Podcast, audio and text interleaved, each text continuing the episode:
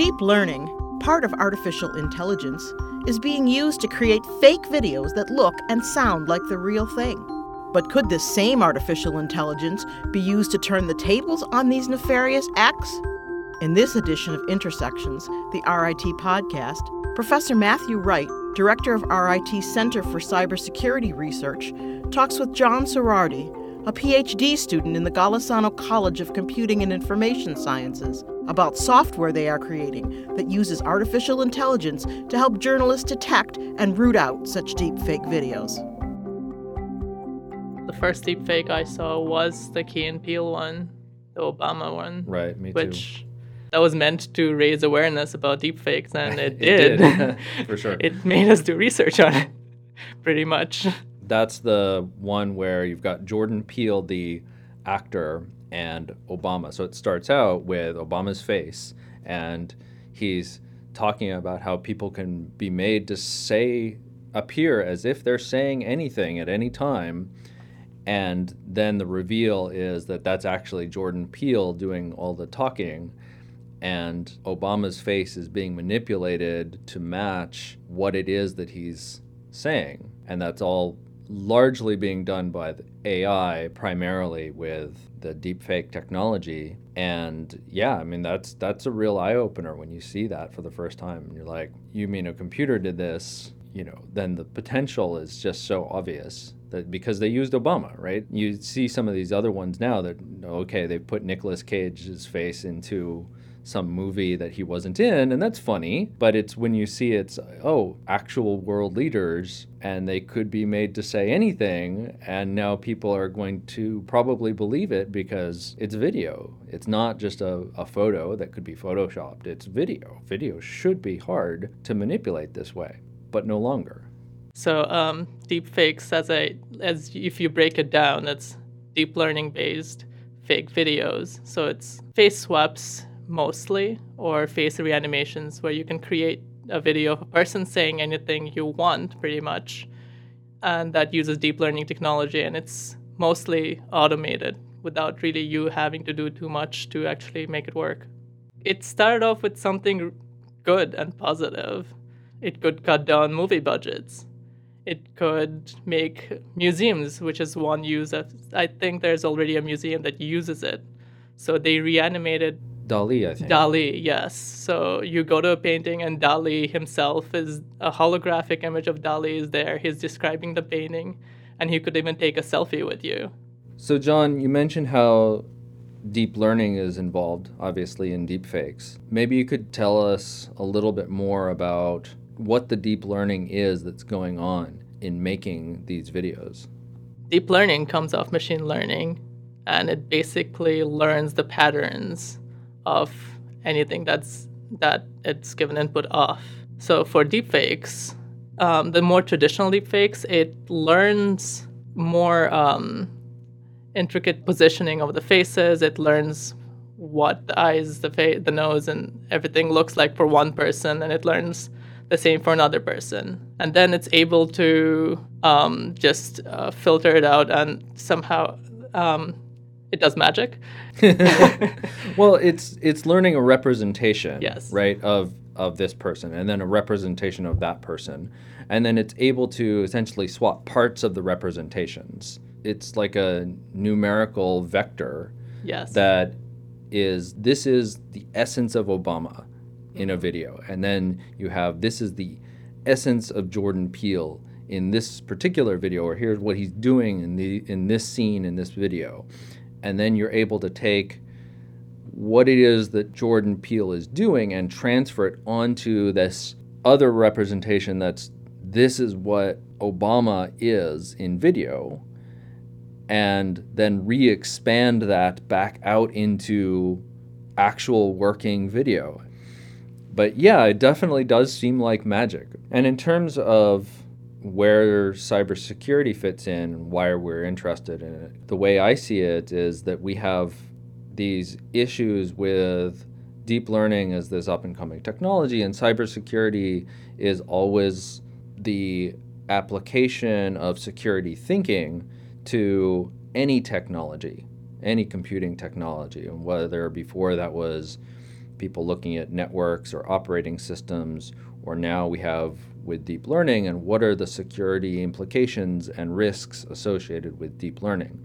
So, one of these is deepfakes, and so people can be generating these deepfake videos, and then you've got the possibility or the need to detect that, that those are actually fake and not and not real videos, or to understand more about what what is in the fake or why someone is putting a fake out, that those become important parts of the news potentially.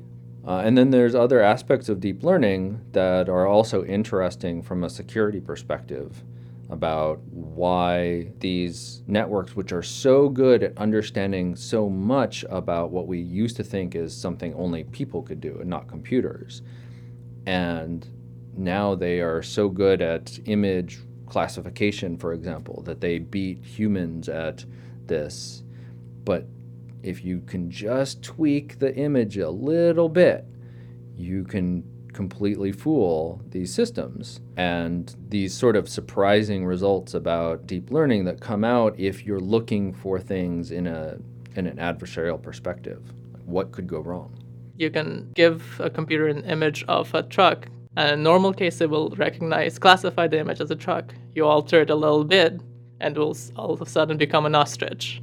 Right. Although you see it as a truck, the computer sees it, sees it as an ostrich, which. Right. And the um, amount of manipulation is so small, right? It's just, it's clear that the algorithm is really fragile. That means it's really dangerous because as soon as you put that into a self driving car, bam, you have accidents, right? You put that into a tool that's going to classify malware, right? To put this back into the cybersecurity context, you have bad guys creating malware. They can manipulate their malware a little bit, and then it tricks the classifier into thinking, oh, that's not malware. I don't know what that is. Probably just regular software, and it's fine. You know, there's a lot of possibilities for attackers to take advantage of these weaknesses if we rely too heavily on these deep learning models yeah, this is the cybersecurity space of it. We now have to protect the computer's deep right. learning algorithms. So, John, why don't you tell us a little bit about the detection mechanisms that you and the other students have been building for this deepfake project? We've been approaching the problem by fighting deep learning with deep learning, in a sense. So, the more obvious way of going about it is learning what the fake ones look like, what the fake faces in the, in the deepfakes case, what the fake faces look like, different types of fakes, and then the original ones, and then you just l- try to learn what separates them. So that just involves building a huge data set of fakes, huge data set of reals, and d- using the deep le- uh, different deep learning network to tell them apart. But that's also a weakness because somebody else could just build a better fake and learn from whatever you built to detect it.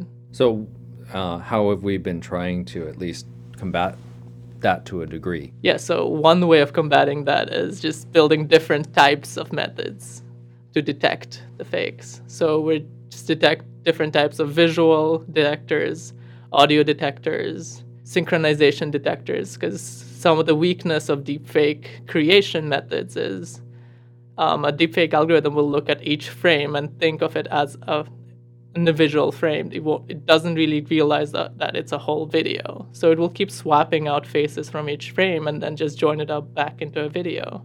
Yes, they you could do some smoothing afterwards, but it would still be a video created frame by frame with swapped out faces. And that's what we think is one of the weaknesses of deepfake methods, at least right now. So one of our methods just targets that weakness and tries to detect whether the video is a deepfake or not a deepfake. And we've been doing quite well with that for now, at least, until they make better ones and we have to properly improve our methods. It's really fun for me because I get to work in different fields for this because I'm working on both uh, user studies side where I get to interview journalists because we're building a tool to help journalists detect, detect deepfakes first so it doesn't get into the news to find out what they what their current verification process is, what um, they want or expect from a tool, what the performance expectations are, and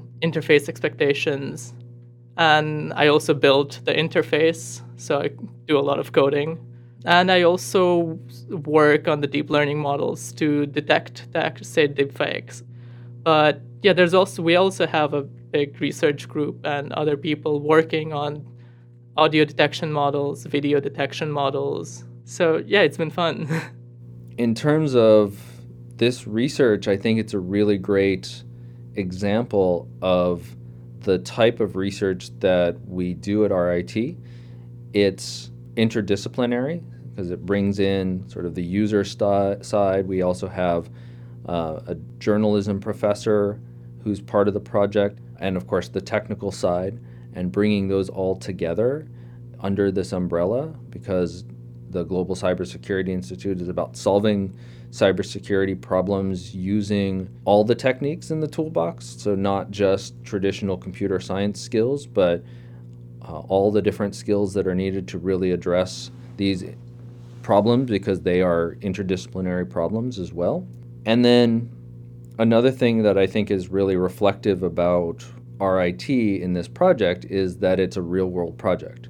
We're not developing theoretical tools to do this detection. We're building an actual tool that we are designing to work with actual journalists, and we have been out there interviewing journalists, making sure that their needs are being met by the design of the tool, and we're working towards having a really robust and reliable and usable tool in their hands in the next few months. That's something that I'm really excited about, that we're making an impact in the world, doing something as we prepare for this upcoming election and the possibilities of deepfakes coming out during the election season, that we are doing something to help journalists be prepared for that. And to me, that's really exciting and rewarding part of the work. Thanks for listening to Intersections, the RIT podcast, a production of RIT Marketing and Communications. New episodes debut on the first and third Thursdays of each month. Subscribe to Intersections on iTunes and tune in, or visit us at www.soundcloud.com slash rittigers. For more about our university, visit www.rit.edu.